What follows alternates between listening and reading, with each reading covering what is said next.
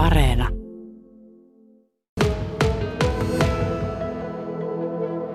Luonto ja eläimet on ollut aina hyvin lähellä mun sydäntä ja toki tässä niistä kettujen vapautuksista on jo 25 vuotta aikaa, niin on monen moista tapahtunut matkan varrella.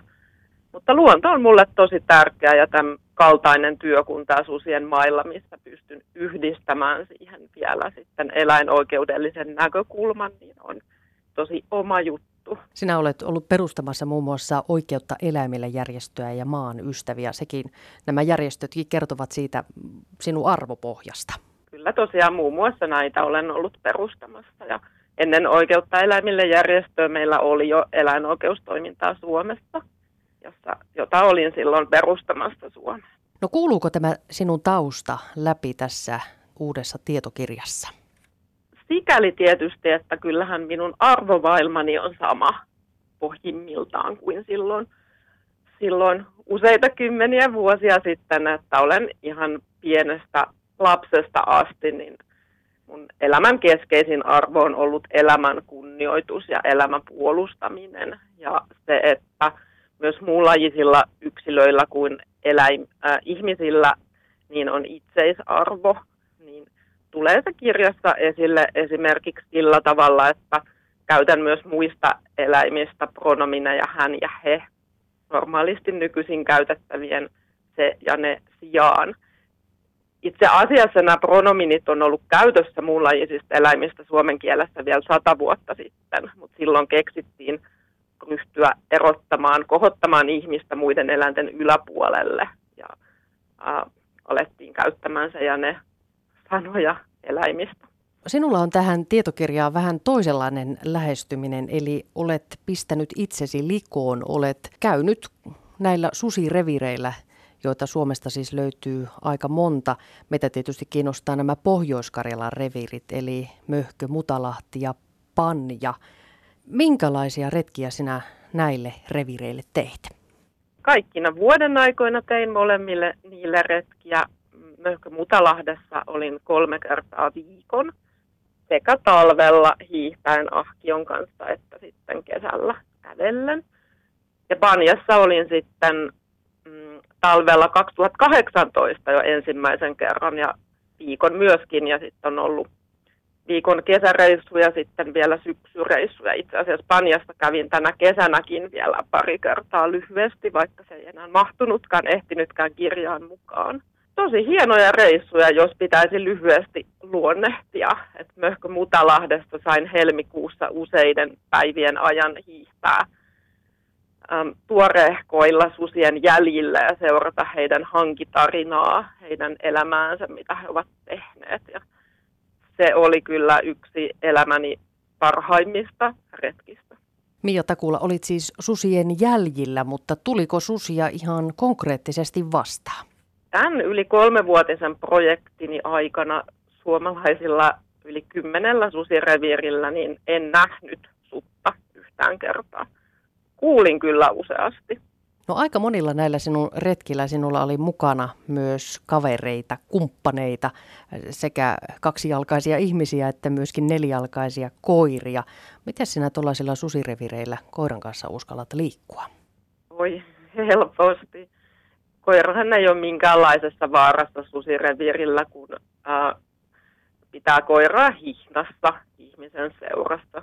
Sudet pelkäävät ihmisiä ja väistävät ihmisiä pois lukien, jos ihminen on kulkuneuvon sisällä, niin silloin villieläin ei osaa yhdistää.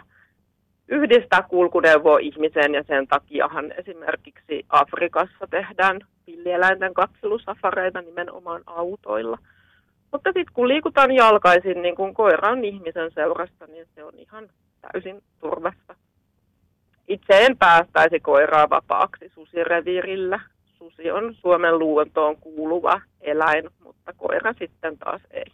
No näillä pohjois reissulla siis olit susien jäljillä ja kuulit susien ääniä, mutta taisipa siellä reissulla tulla vastaan myös muitakin kulkijoita. Minkälaisia liikkujia tuollaisilla syrjäisillä seuduilla vastaan tuli?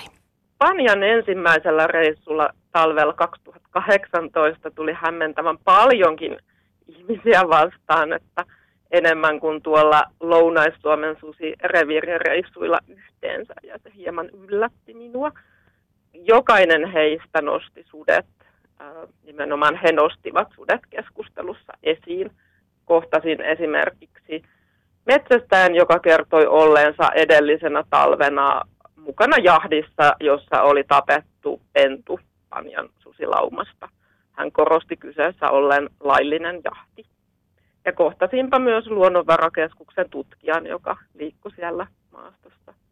Möhkö Muutalahdessa puolestaan törmäsin lukuisia kertoja metsästäjään, joka korkeapohjaisella nelivetoautolla hyvin syrjäisillä asumattomilla metsäteillä liikkui edes takaisin ja etsi susista aktiivisesti jälkiä.